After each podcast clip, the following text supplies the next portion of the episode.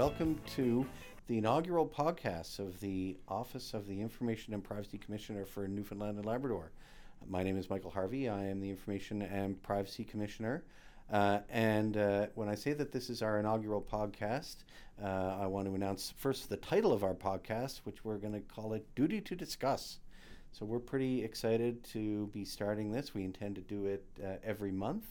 Uh, and uh, we will be launching it on, hopefully, you're listening to it on or about January the 28th of 2021, which is Data Privacy Day, recognized around the world. Uh, although our podcast will focus on all matter of uh, issues related to privacy and access to information, the full scope of our mandate. Uh, so I'm joined today by Dr. Chandra Kavanagh, who is the director of the Bounce Institute, and, and I'll uh, pass things over to uh, to Dr. Kavanagh. I hope it's okay if I call you Chandra. Yes, please do. uh, and please call me Michael. And uh, we'll um, uh, we'll uh, get into talking about Bounce in a moment. But maybe first of all, for you, the uninitiated, I should probably say a word about who we are, the Office of the Information and Privacy Commissioner. So we are uh, and I am an independent statutory officer of the House of Assembly of Newfoundland and Labrador. Uh, I have authorities under the Access to Information and Protection of Privacy Act 2015 and the Personal Health Information Act. And I have responsibility to provide regulatory oversight uh, related to under ATIPA, which is what we call uh, that former act. Uh, I have uh, regulatory responsibilities related to the access to information uh, held by public bodies, uh, but also the, the privacy rights that uh, the people have about the personal information that is held about them by uh, public bodies in this province. Under the Personal Health Information Act, I have regulatory responsibilities related to the holding of what we call personal health information by custodians. A custodian is a health professional who collects information about you uh, through the, the process of uh, providing health services to you, whether that's an individual health practitioner uh, or if it's uh, one of a number of listed health organizations like a regional health authority. Uh, so uh, that's our regulatory oversight responsibilities, and also I have a mandate to do education and advocacy really quite broadly related to subjects related to access and privacy. It's really related to that mandate that uh, we're doing this podcast to try and uh, uh, and talk to Newfoundlanders and Labradorians about all topics related to to access and privacy, which are uh, quasi or which are, are recognized as constitutional rights in this country. So uh, we take them pretty seriously, and we're pretty excited to, to talk about them. So that's what we're going to do here today, and uh, we're going to talk uh, about health information and about privacy matters related to health information.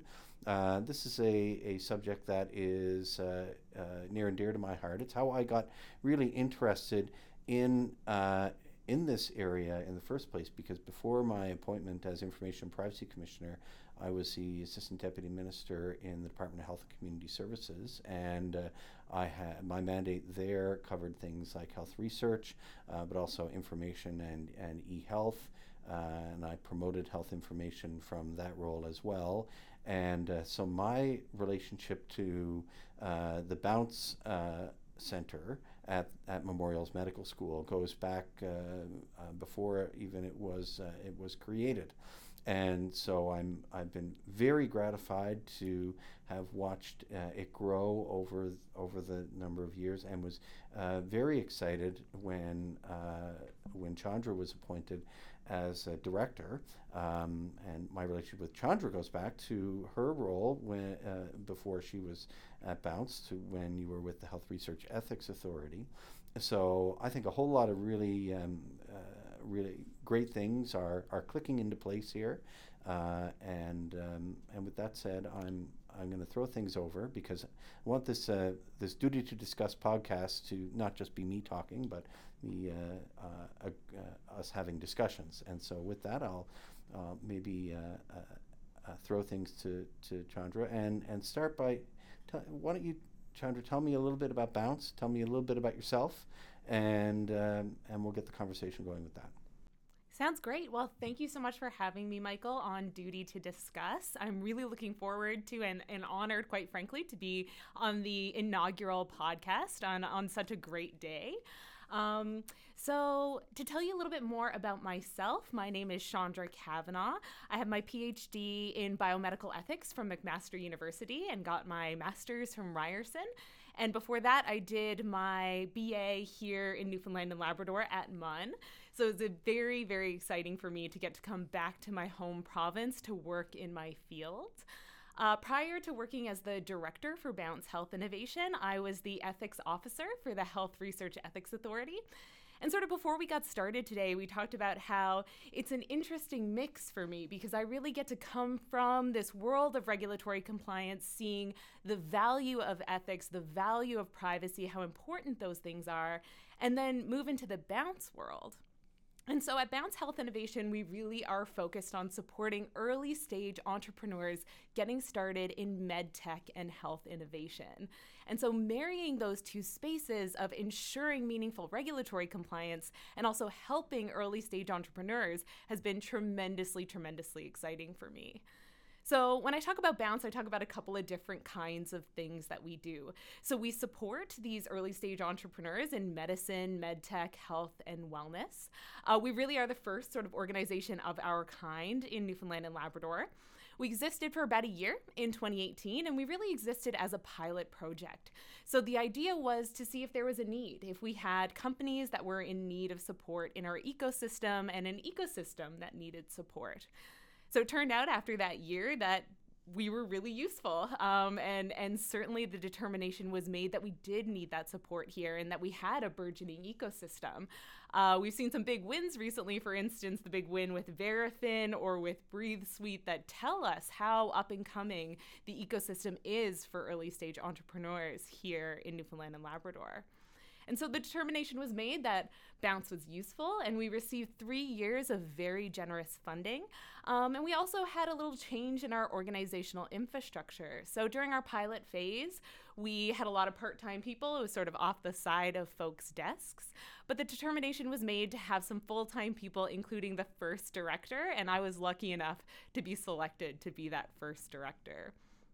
So, when I talk about the kind of work that Bounce does, I typically divide it into three different subcategories. So, we have events that we run, we have programs, and we also have services that we offer to our Bounce partner companies. So, in terms of the events that we run, uh, we actually have a major event that's coming up. Uh, it's coming up in the Western Regional Health Authority.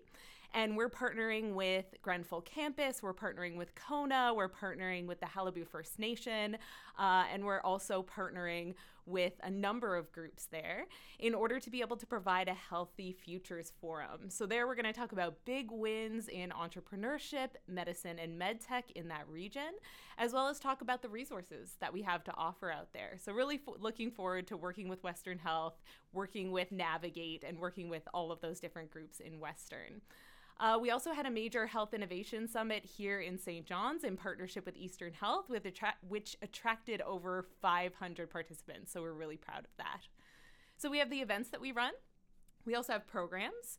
So we have a job shadowing program, and that job shadowing program really offers uh, students, early stage entrepreneurs, the opportunity to work directly with people in healthcare to get to know the kind of problems that they face in their jobs.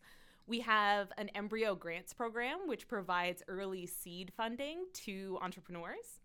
We have a um, an internship program, which is launching this summer, where we will support early stage entrepreneurs in working on their own projects or working with one of our partner companies. And finally, we have a certificate program where if you come to six of our workshops, you get a certificate in health innovation and entrepreneurship. And then when it comes to the services we offer our partner companies, there are a couple of different things. Right now, Bounce has 24 different companies that we're working with, and we're really, really proud of that because we've only been really in existence since August in terms of Bounce 2.0 and already partnered with 24 companies. And we offer them a number of different kinds of support. So that includes access to a council of experts, that includes access to a pool of talented individuals. One of the things I'd like to talk with you about today, and one of the things we discussed earlier, is our regulatory compliance package. So we're helping these early stage entrepreneurs get everything that they need when it comes to making sure that they're respecting participants' privacy, making sure that they're respecting the ethical requirements that are associated with getting these companies off the ground. So that's probably enough of me yammering on about Bounce, uh, but really excited about it. It's an excellent organization. Only been there for about five months, but I feel like we're doing big things in this province. I mean, absolutely. I was really uh, amazed to uh, look at the list of companies, 24 uh, that you sent along. I mean, I I recall the at the, very beginning, the one of the first uh, showcases when there was I think five companies, and at that at that time many of them were just just ideas. But now, uh, you know, you've got a lengthy list uh, here, and uh, and many of these are, are more than just ideas. They're actually producing uh, products, and they're they're well along in uh, in their their journey of becoming mature companies. So uh, I think that that's all happened very fast, and it's very exciting, and it really speaks to the potential of the sector. Um, so, you, I mean, you covered a lot of topics for this, so I've got a lot of follow up uh, questions, but maybe I'll start at at the uh, at the you know some of the most basic. Um, you know, one of the things that really strikes me about the one of the ch- the challenges that this that small companies are facing is that this is a you know a pretty highly regulated sector, the health sector. I couldn't and, agree with you more, Michael. And there's a real sticker shock when it comes to people who've even worked in the tech sector before, but have never worked in medtech. They move into this sector and are surprised um, at the amount of regulatory compliance that they now have to learn about. And I would say one of the only other sectors that compares is maybe aerospace engineering in terms of being so heavily regulated. Right. So that's a real challenge. And for for startups, um, you know, some of the times, and as I just look down through the list of, of companies, I see some of them are um, are being uh, developed by health professionals. For example, JVP Labs, and this is a company that uh, uh, is developing a medical device for measuring uh, jugular venous pressure. You know, uh, that's Dr. Andrew Smith. I mean, he's been around the block. He's a he's an ER doc. He's an engineer. He knows what he's he, he knows the, the scene. Uh, or Medicurio, uh, another company being run by uh, uh, from a physician, healthcare practitioner who's well aware of the regulatory challenges. But some of these other other folks, like uh, I think Breathe Suite, I mean, these are our students really who started that up. Engineering right? undergrad, yeah. yeah. So, uh, and um, I mean, it's a it's a great success and an ongoing success story, right? It's not a success story we're talking about in the past tense, an ongoing success story. But these are students who, you know, brand new to this this sector. A healthcare prof- you know, a lot of the health researchers that we're accustomed to dealing with, you know, more traditionally, these are folks who would be, you know, they'd be have an academic appointment at a university, or they would be, you know, um, they would be working for the regional health authority, and they'd have the, the, the all the resources of those those institutions to support them. But a, a startup company, you know, particularly for if you're involved, in, you know, you're talking about students, they're not going to have that, and so so they they've you know they're they're at a real disadvantage, and they're coming into this environment. They want to be nimble. They want to they want to you know get access to information real quickly, and then they're they're going to be f- confronted by what look like brick walls, you know, to them. So how do you, you know, how do you help, uh, how do you help them not get scared off? So can you talk to me, and uh, you've you've talked a little bit about that with your your uh, some of the things that you're doing with your access to experts, uh, your job shadowing. I think that's super cool, uh, and uh, but also of course what I'd be most interested in is that regulatory compliance uh, package that you can offer them. You know, like here's how to get through. So can you talk to me a little bit about how do you how do you kind of even the playing field for these startups to you know to help them help them get into this sector? You're absolutely right. It can be tremendously intimidating. And that's especially the case when you are working with people who have no experience in this field whatsoever. So you can only imagine somebody who doesn't have a university appointment, somebody who's never done medical research before, but maybe somebody who's an app developer, or maybe someone who is uh, really excellent when it comes to particular ideas with patient experience, but doesn't have any experience in the university sector or in doing research all of a sudden, first of all, they might not even know that these requirements exist. So it could feel like a bit of a rap on the knuckles once they start looking for an opportunity to do something and find out that there's actually a lengthy process of permissions that they need to go through. Um, and in other cases, people have done their research, they understand what's required, but then they take a look at some of the application processes or things like that. And for folks like you and me who are really familiar with those applications, we say, ah, they're easy, you know, just a couple of questions to fill out. But for folks who are experiencing those things for the first time, it can be very intimidating. And I like the term that you use, even the playing field, because I think that's part of what Bounce is doing, is saying to these folks, hey, you know, you've happened upon what might appear to you to be a stumbling block, but in fact, it's an opportunity, and it's an opportunity that Bounce can help you to leverage. So, one of the things to keep in mind is that when it comes to regulatory compliance, that's a requirement absolutely everywhere. It's a requirement here in Newfoundland and Labrador, but wherever you chose to start your company, you would run into that requirement. And it's not just ethics approval, it's not just going to your data custodian to get permission to use data. We're talking about the FDA, we're talking about Health Canada, we're talking about robust processes here. And so, as opposed to having someone run into these processes and then having to learn from scratch through Google how to go about getting access and how to go about making sure that their company is respecting people's privacy and making sure that their company is as safe and secure as possible for patients, we can guide them, hold their hands through this process, and at the end of it, they have the opportunity to see that it's made their company better. And so, a company here in Newfoundland and Labrador that chooses to work with Bounce Health Innovation, they build privacy into the front end of their company. They build ethics into the front end of their company. Whereas if you're someplace else without that kind of support, you might not think about that till you've already developed your app till you've already developed your data collection device. And then all of a sudden to build it in on the back end, that can be a tremendous time suck. And and it can be much more difficult than if you're thinking about that right from the get-go, right from the ideation stage. I wonder if you could uh, talk to us, uh, if you're able, about any any examples of that, because we, we talk about this all the time. The idea of building privacy in from the out from the beginning, because we we we encounter this this challenge with you know programs by public bodies or initiatives by public bodies that you know sometimes at the end it's only at the end that they start to think about the privacy questions. And and we say no no no. You, you think about the privacy questions up front. This is one of the, one of the things that we've been talking about a lot lately is this COVID uh, uh, exposure notification app, mm-hmm. and and one of the reasons why uh, privacy commissioners across the country have been able to champion this this app is because they started with the privacy question, right? They they didn't say, okay, we want to achieve this. Uh, oh, and I guess we got to make it safe from a privacy perspective.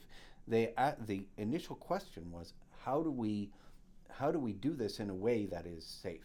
So, and, and that might seem like, well, what's the difference between those two things? But it's all the difference in the world. Uh, and from our perspective, all the difference in the world. So, do you have any examples that you might want to talk, might be able to talk about, about how some of the companies you've dealt with have asked that privacy and asked those ethics questions uh, up front? Um, because I, I think that that is what can can make this really special. Absolutely. So, not only do I have an example of a company that's asking these questions up front, because I think a lot of our companies are doing that, we have a company that is becoming successful in part because it's addressing these questions directly. So, we have a company that's called Consensu, and Consensu is focused on making the consenting process easier, safer, more private, and more meaningful. So, as you know, if you want to participate in a clinical trial, if you want to participate in research, you need to fill out a consent form.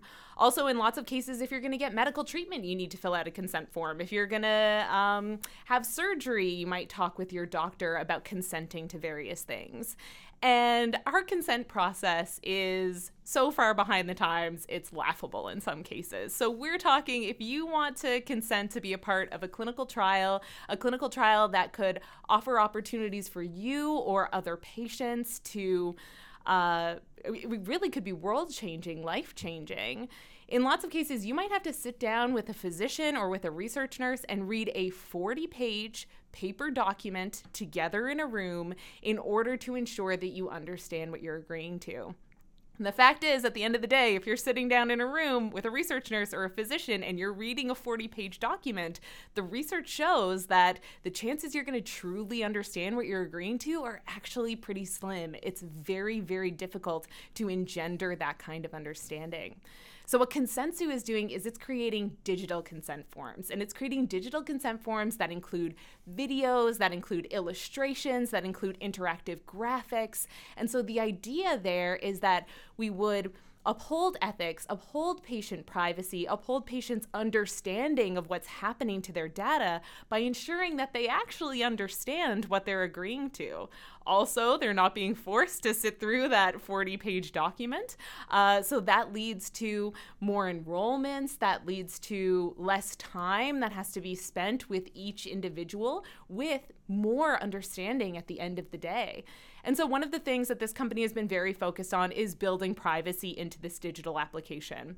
So, making sure not only that this is being used to help people understand their privacy rights, but also that all of that information in terms of what's collected in the form is becoming safe and secure. Because again, you can imagine if you have 40 page paper consent forms that somebody signs in hard copy, then all of a sudden you've got to store them in locked filing cabinets and you've got to hope that nothing happens like what happened in Australia. I think it was three years ago, where um, there was someone who was responsible for the furniture at the hospital who donated a whole bunch of filing cabinets to a used furniture store. And it turned out that those filing cabinets that were donated were filled with tremendously sensitive patient information. So all of a sudden, you have all of these hard copy forms that need to be kept in the case of clinical trials for 25 years. Becomes very unwieldy to manage. So being able to digitize this not only offers the opportunity for patients to understand, for them to understand their privacy and their rights, for them to understand what happens to their data, but also for that data to be stored in a more secure way. So, talk about building in privacy. This is a company that's making money by helping people understand their privacy rights and by keeping their information private. So this is a this is a really hot topic, uh, you know, consent. Uh, in a number of different ways uh, in the health sector and beyond. The, the extent to which consent is part of the legislative frameworks for uh, data protection is evolving internationally, um, you know, as we as we speak. Uh, the GDPR, the General Data Protection Regulation in Europe, really pushed uh, pushed consent into a different direction. C11 at the federal level is pushing uh, consent in, into a different direction. Um, and, and so there's that's happening. But at the same time, in the health sector in particular, consent is a hot topic in a number of different ways. One way in which it's a it's a really hot topic is uh, a lot of health research is trying to get into uh, into a broader broader concepts of consent. So we're collecting this information from you, and we're getting your consent to to collect it, and and then we want to use it for what we want what we're collecting for, but then maybe we want to use it for something else later, and we don't know what that is but we want you to consent in advance of that. So that's that's really tricky. Absolutely, you know? very familiar with that secondary use issue, and it's quite interesting because there's a side of that where we want to say that we want to make sure that people understand what they're agreeing to, and if they don't know what their data will be used for in the future, then maybe we can't say that they truly understand or that they truly consent. But alternatively, we might want to say, well, as long as somebody fully understands that we're not sure what will happen with your data next, and you're agreeing to allow your data to be used, even though we're not sure, allowing someone to make that decision for themselves is something that I think respects the patient's autonomy. Sure. And one of the things that I always think about when it comes to data is I have a colleague who says, um, so a lot of people will say data is the new oil because it's one of these things that you can mine for all sorts of reasons that is really a tremendous resource. Um, but what she says is, I don't think data is the new oil. I think data is the new soil because it's a reusable, renewable resource. And I think when it comes to some of these secondary use questions, they're very interesting because I think we can think of them in terms of data recycling or data reuse. That instead of using this data, collecting this data, using it only once for one explicit purpose, and then having it go to waste, in lots of cases, you can use it and reuse it to engender as much knowledge as is possible. So this data is very valuable. So you want to be quite careful about how and when and where it's controlled and what it's used for. Right. So I, you know, there's there's now a lot of talk about can we set up our consent models for like iterated and fluid consent, whereby you know you consent to one thing and and but then we may go back to you for these other uses and we might find ways to you know amend the consent or and also give you the ability to withdraw consent. And it seems to me that these kind of tech solutions to to consent can open the possibility for um, consent to be managed in an ongoing way as opposed to this static moment in time where we're going to tell you what information we have now and you consent to it and then goodbye you know and and goodbye and good luck. But the tech, uh, tech-based solutions to consent um, can really improve one of the things that we you know that, that a lot of privacy professionals will say about about privacy is privacy is all about control and it's about not deciding I'm going to keep this information to myself, but being able to decide, well, this is my information and I'm okay with it being used for this and I'm not okay with it being used for that. So the more that you can you can do, the more control you have over your information, the the greater privacy. Privacy isn't like a door that you can shut and lock, but but the more that you can open and close it and the more control you have, that's how your privacy rights are enhanced. So consent really goes right to the heart of that.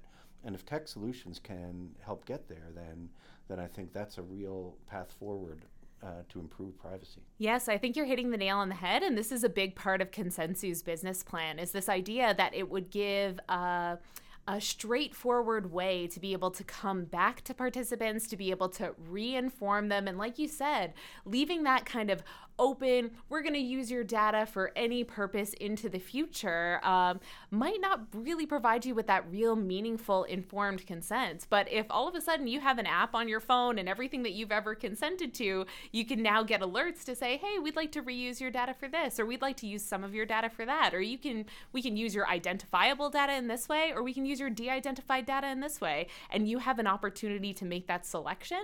I think that really is meaningful informed consent as well as a huge opportunity to educate people about what their data is, how it's being used, and why it's valuable. So I think there's a real space right now for people with tech solutions to be able to engender privacy, to engender meaningful consent, to engender ethical treatment, instead of seeing it as it sometimes is as something that kind of gets in the way of progress. Right, absolutely. So that's a that's a great example of a company that that you know, is the kind of thing that we would we would be very supportive of because of its, uh, you know, its its whole business model is about how to improve privacy uh, protection.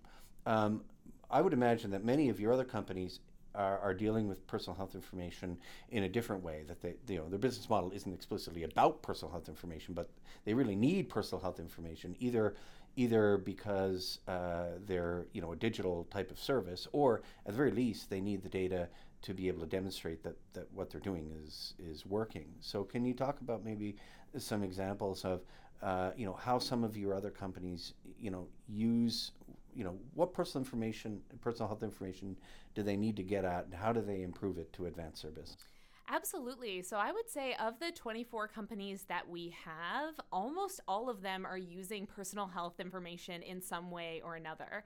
Whether they're using it um, when it comes to research and development, whether they're using it in the research for their product, whether they're using it as a major component of their product, or they're collecting it sort of off the side of their product. It's something that all of our entrepreneurs are thinking about and thinking about carefully.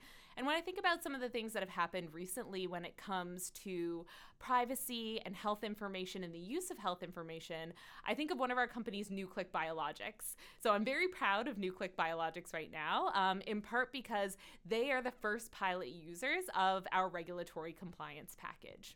And so, NuClick, uh, one of the things that they do is they take a look in a similar way to how 23andMe looks at your whole genome, they take a look at your gut microbiome. So they actually have a really, really lovely story. One of the founders had a close relative who was very, very ill. And part of this illness really required um, that this person do everything they can to sort of shore up their immune system. And our founder was feeling very helpless in helping them in this task.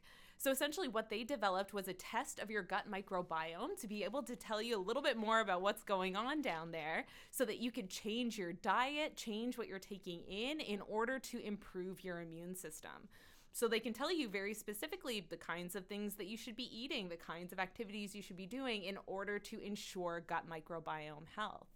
And so one of the things they wanted to do was test this. They want to have that research to be able to make those kinds of claims.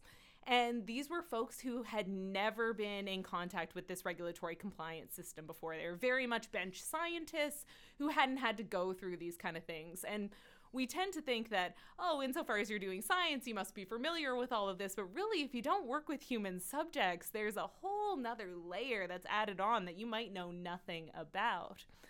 And so they came to me and they talked with me a little bit about the health research ethics process. And because I served as the ethics officer for the Health Research Ethics Authority, I have the experience to be able to provide a little bit of advice in terms of how to do a better application. I'm certainly not a decision maker, nothing like that, but I can help you out with that application. I'm about as familiar with those applications as you can get. And let me tell you, I took a look at this application, and the ethics officer in me said, Oh my gosh, if I had gotten this across my desk when I was working for the HRA, I would have sent it right back to them. So we had a look at it together. Um, they were able to explain to me the kinds of things they were working on, the kinds of things that they wanted to do. And also, I was able to talk with them about some of the requirements. They were collecting patients' data, they were collecting their personal health information, and they had to think very carefully about what it meant to keep that private, keep it safe and secure. They were thinking about sending results back to the participants. That's another way that data is flowing in and data is flowing out, and they have to make sure that was happening responsibly. So we had that conversation. They were able to send their application in and had an incredibly rapid turnaround time. And they're currently approved to conduct their research and are doing that research going forward with tremendous results.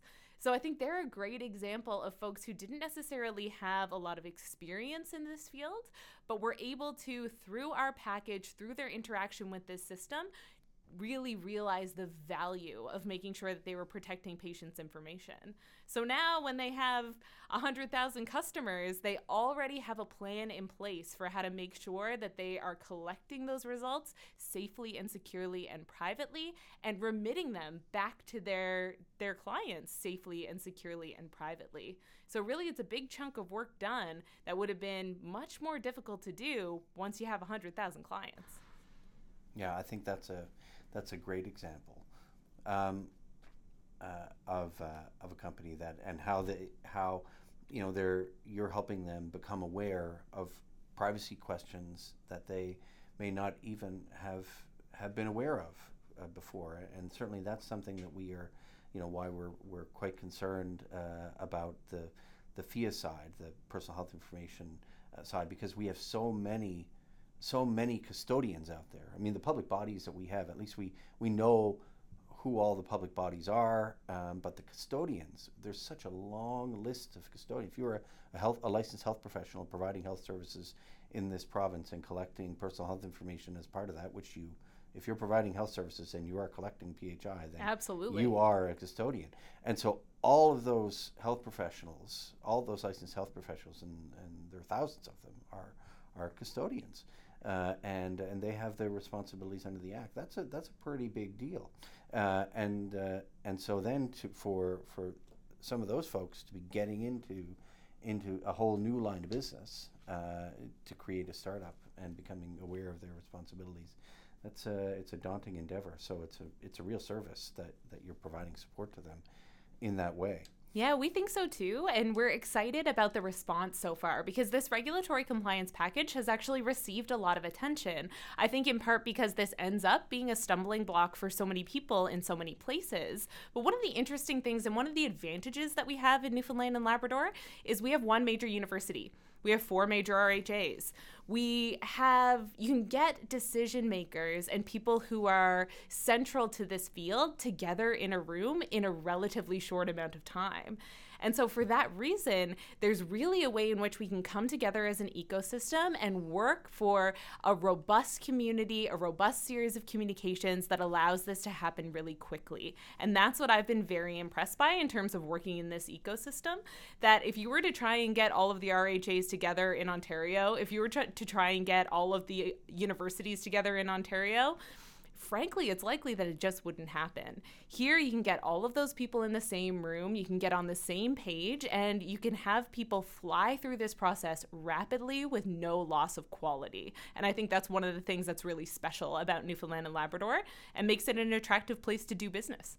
So, on that note, uh, you know, a couple of the real the the things that are real assets, and and I'll say assets both from a um, uh, from a the perspective of a you know, how do we get access to this resource that is the personal health information, the soil that you're talking about, but also assets from our perspective on aspects of the situation that help keep uh, keep this personal health information safe is this consolidation.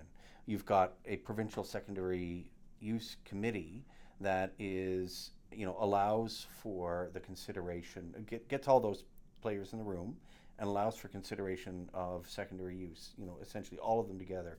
You've got the Health Research Ethics Authority and the Health Research Ethics Board, which consolidates uh, the the health research expertise that we have in, in kind of one spot. So as opposed to, let's say, if we were in Ontario, where there's a health research ethics board in every separate every institution, uh, and so the consolidation and and, and th- they're connected to each other. Absolutely, they're, they're aware of each other. And then we've got our friends at NLCHI who are doing amazing things there in terms of the consolidation of data in the province. And you're absolutely right that you look at other provinces and it's so much more diffuse. So that's where I wanted to go next. I wanted to ask about your your and your company's experiences with this the growing data lab. Uh, I've been uh, championing I've been championing the data lab since before I was commissioner, but as commissioner I've been championing it because uh, for those of you who may be listening that aren't aware, the uh, the data lab at NLCHI is a uh, is it's a it's a virtual lab. It doesn't. Uh, it's not. A, it's not a place that exists per se that you would go to. It's a virtual lab, but it is the interface that uh, that people can access uh, to get at the data warehouse, which is the interconnection of all of NLCHI's uh, data holdings. And what the data lab allows people to do is get access to get access. When I say to to de-identified health information for, but at the record level, uh, for the use for their use in research, um, but also but they don't take it into their custody and control. So at the one hand, uh, at the one time, access is access to that data is increased, but on the other hand, privacy is increased because the data is not the record level data is not given into the uh, the custody and control of the researcher for them to, to go off with. Uh, so I just wonder if you could, uh, and I've been championing this in principle, and our office has been in principle supportive of the data lab while it's been under development. So I wonder, have have your researchers been engaged with the data lab project at all? Any of any of your partner companies, and uh, and how are they finding that going? If so. Oh, yeah, 100%. So, actually, we have bi monthly meetings of all of our companies where we get together. And at our last bi monthly meeting, we had the folks from NLCHI come and give a presentation on the data lab to our founders specifically. Um, and it's a tremendous opportunity. Talk about building in privacy at the front end. Uh, this takes away a lot of the responsibility, a lot of the challenges that are associated with the collection and use of personal health information um, while still allowing access to the data to be able to make use of it. So we're actually negotiating with NLCHI right now about several different companies who would like to make use of the data. And one of the nice things is you mentioned de identification but we have access to de identified record level data, to anonymized data, to data that's been amalgamated. So, really, the nice thing about the data lab is that you can access data that is exactly at the level of identifiability that you need and no more. Mm-hmm. So, one of the more old fashioned ways of dealing with data is, you know, you end up with a file fax full of health records and it's all, you know, people's identifiable information. And then you know, you hire some poor grad student to redact it all for you and then you work on it from there. But what NLCHI has done is they've really automated that process and, and customized it for what each of the companies need. And some companies just need that anonymized health data. Some companies just need dummy data to give their apps a try before mm. they send them out to customers. So there is a lot of opportunity when it comes to NLCHI's data lab. It's still a little bit of a work in progress, particularly on, for instance, the app developer side, which is one of the things that they're working on. We're really, really excited about that.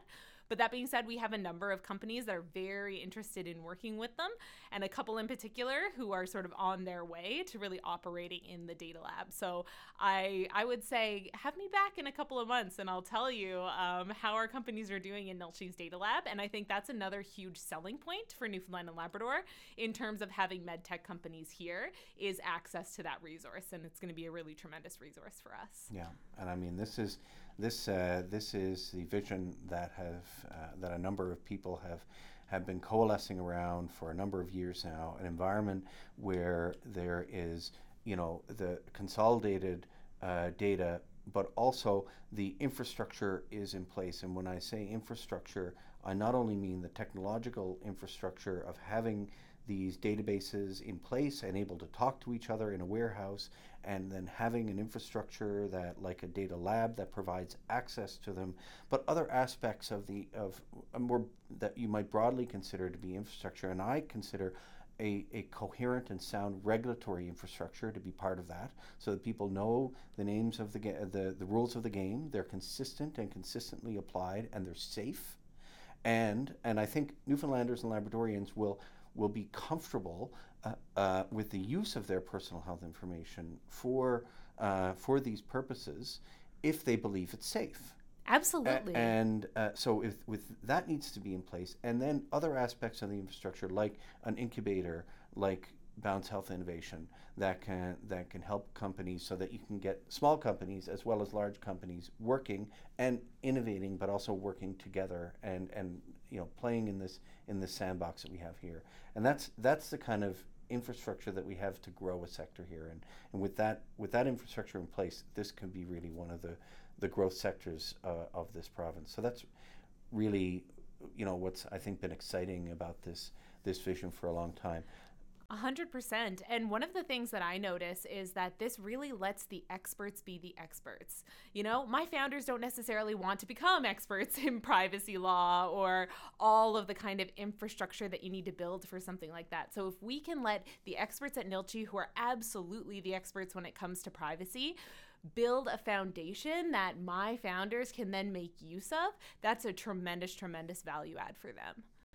So one one thing on that note, I wanted to, to ask you about was a, a concept that uh, that I've been thinking about for a long time. That is the use of personal health information for research. You know, our custodians collect this personal health information through the purpose of uh, you know by, by providing health services. So I'm sick, I show up at the hospital, uh, I I get well, and as a product of that uh, a, a, bunch of information is collected and, and stored about me. And that information is can be used in the future to help keep me well mm-hmm. uh, and, and help me continue to get better, but also uh, it can be used for secondary purposes such as pure academic research, but it can also be used to improve the provision of health services uh, going going forward, and and it can be used for innovation.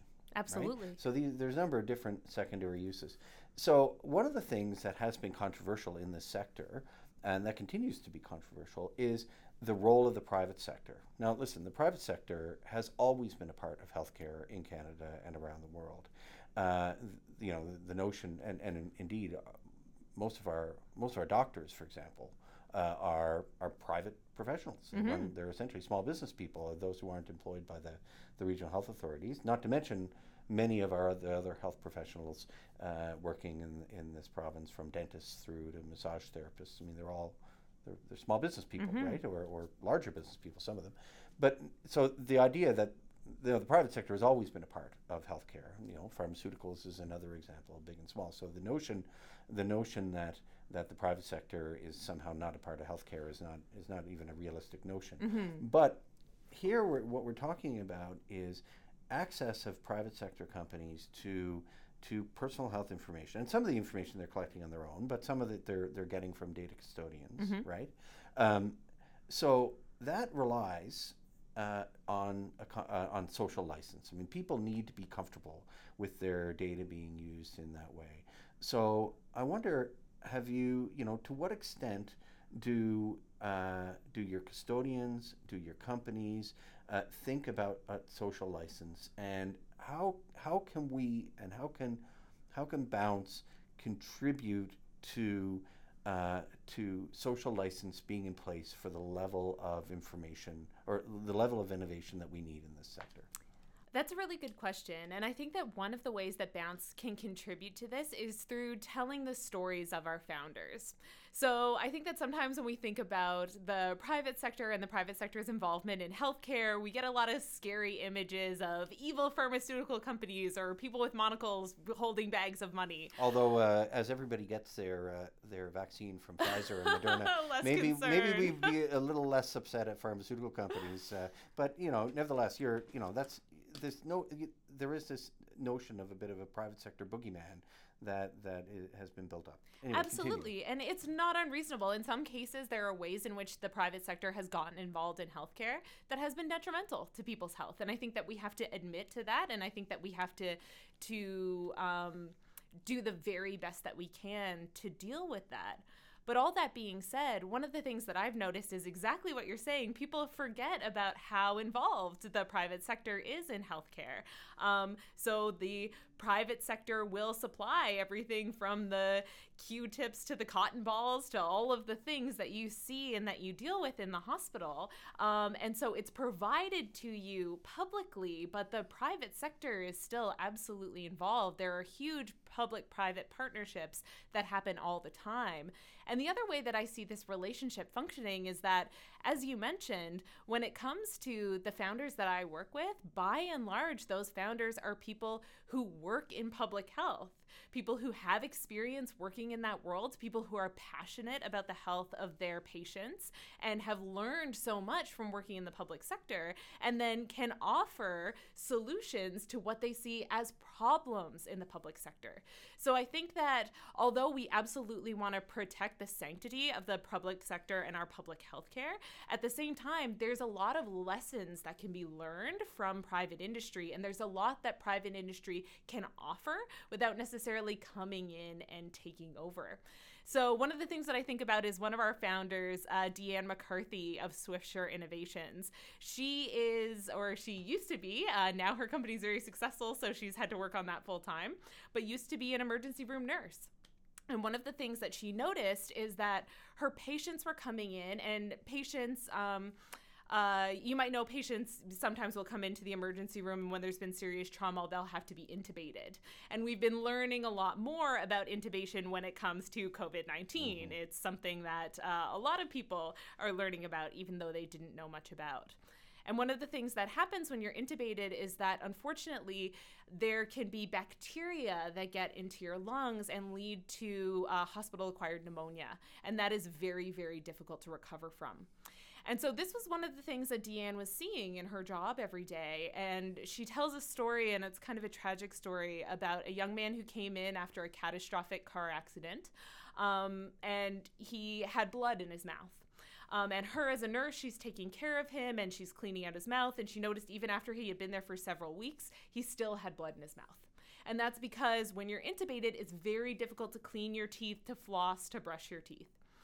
And so she has developed a device that allows for you to provide this dental care to patients while they're intubated, which leads to not as much bacteria, hopefully fewer ventilator acquired infections. I'll have to do the research to determine that, but that's definitely what we would suggest here. And is a real innovation in terms of patient care and saving patient lives. So here you have someone who took her experience from the public sector, who took the love of her work in the public sector, who came up with a solution, created a private company, but with every intention of supplying these devices back to the public sector. So I think sometimes we have this very hard and fast division between private and public, but in practice, it almost never works that way in terms of what I've seen. It is partnerships, and there's a lot that one can learn from the other. Yeah. You know, the way I used to, to think about this very idea is a notion that, you know, we, we have in, in this sector, we have so many, uh, I mean, thousands of, of people working in the health sector in Newfoundland and Labrador. These are highly educated people uh, very some of the, the brightest people in our province working day to day and and they're problem solving and they're they're presented with these clinical problems every day and and they're not just clinical problems because many of the people working in the sector i mean the, the the problem that they're facing might be a housekeeping problem yeah but whatever they're facing they're problem solving they're at the front lines and many of them say geez i i know how to make this better and I used to say what we need to do is we need to carbonate the sector. We need to, to like you'd inject carbon dioxide into, into water and make it bubbly. We need to, to, we need to inject that innovation into the sector and make it bubble so that all those little ideas that people have when they're working the night shift in the ER or they're working the night shift up on the floor doing housekeeping, that the, the bright little idea that they have, uh, they, can, they can let that idea bubble up. And that's that's how we need to inject that into we need to carbonate the sector so that those ideas they don't stay there on the front lines. That's where they're generated, and we need to empower our, our, our frontline uh, frontline workers to, to have these interventions. But then we need to we need to get those ideas out of there, out, because otherwise they'll stay. If there's no way for them to, to get out of there, they're going to stay there on the front lines, and they're not going to to achieve the potential that they could. But uh, things like Bounce Health Innovation are how we carbonate this sector, how we get those ideas to how we get those little bubbles to form and, and start to rise up and to be to, to get up from the front lines uh, up to to uh, being able to become real solutions that can be generalized. A hundred percent, and I think that one of the ways that Bounce is able to do exactly that is that, unfortunately, and this is maybe this is a little bit of a stereotype, but doctors talk to doctors nurses talk to nurses, healthcare people talk to healthcare people. And so, what Bounce has to offer is the opportunity for a collision where a physician can talk to a computer scientist, where a nurse can talk to an engineer. And so, instead of it just being like, oh, wouldn't it be nice if we had a device that did this, or wouldn't it be nice if we had an app that did that, you can actually be in the room with someone who's, who will say, you know, yeah, I can build that for you in a second.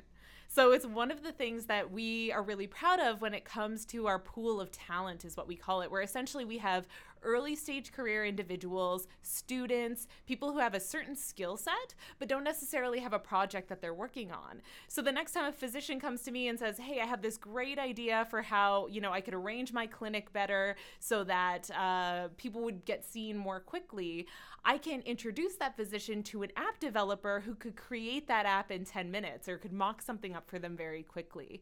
So I think this is one of the ways that we carbonate things is by allowing for these collisions of people people in different sectors. So instead of it feeling like a bit of a pipe dream, if only we had a device that would allow me to clean my patient's mouth, I put Deanne McCarthy, for instance, in contact with PolyUnity, which does 3D printing of medical devices and other objects. And all of a sudden, it doesn't take that long to actually 3D print a device like that. And every example of success that you're able to point to, you know, you can you can point uh, you can point to that and say, look, it can be done.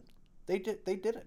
And it might seem like a, a little idea, but look, they, they turned that little idea into, into an actual company and the supports were there to make it happen. And the nice thing is, the more we do that, the more we have an ecosystem that supports it. So, for instance, like this relationship between SwiftSure Innovations and PolyUnity, which are two Bounce companies, the more that we have these successful companies, the more that we have CEOs who are there to help out the very early stage entrepreneurs, the more we have the resources here on the island and in Labrador to be able to actually create these devices we're imagining, the more we have the skilled people that we need here in our ecosystem ecosystem to really get things done. So I think that's a big part of what Bounce is doing and a big part of what's important about us is being able to shore up to build up the ecosystem so that it can support these businesses and get them rolling really quickly.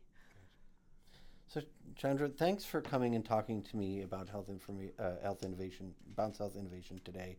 Uh, I'm really excited about it, you know, just because I'm so excited about this sector, but also from a from a privacy perspective, I'm uh, very very confident that.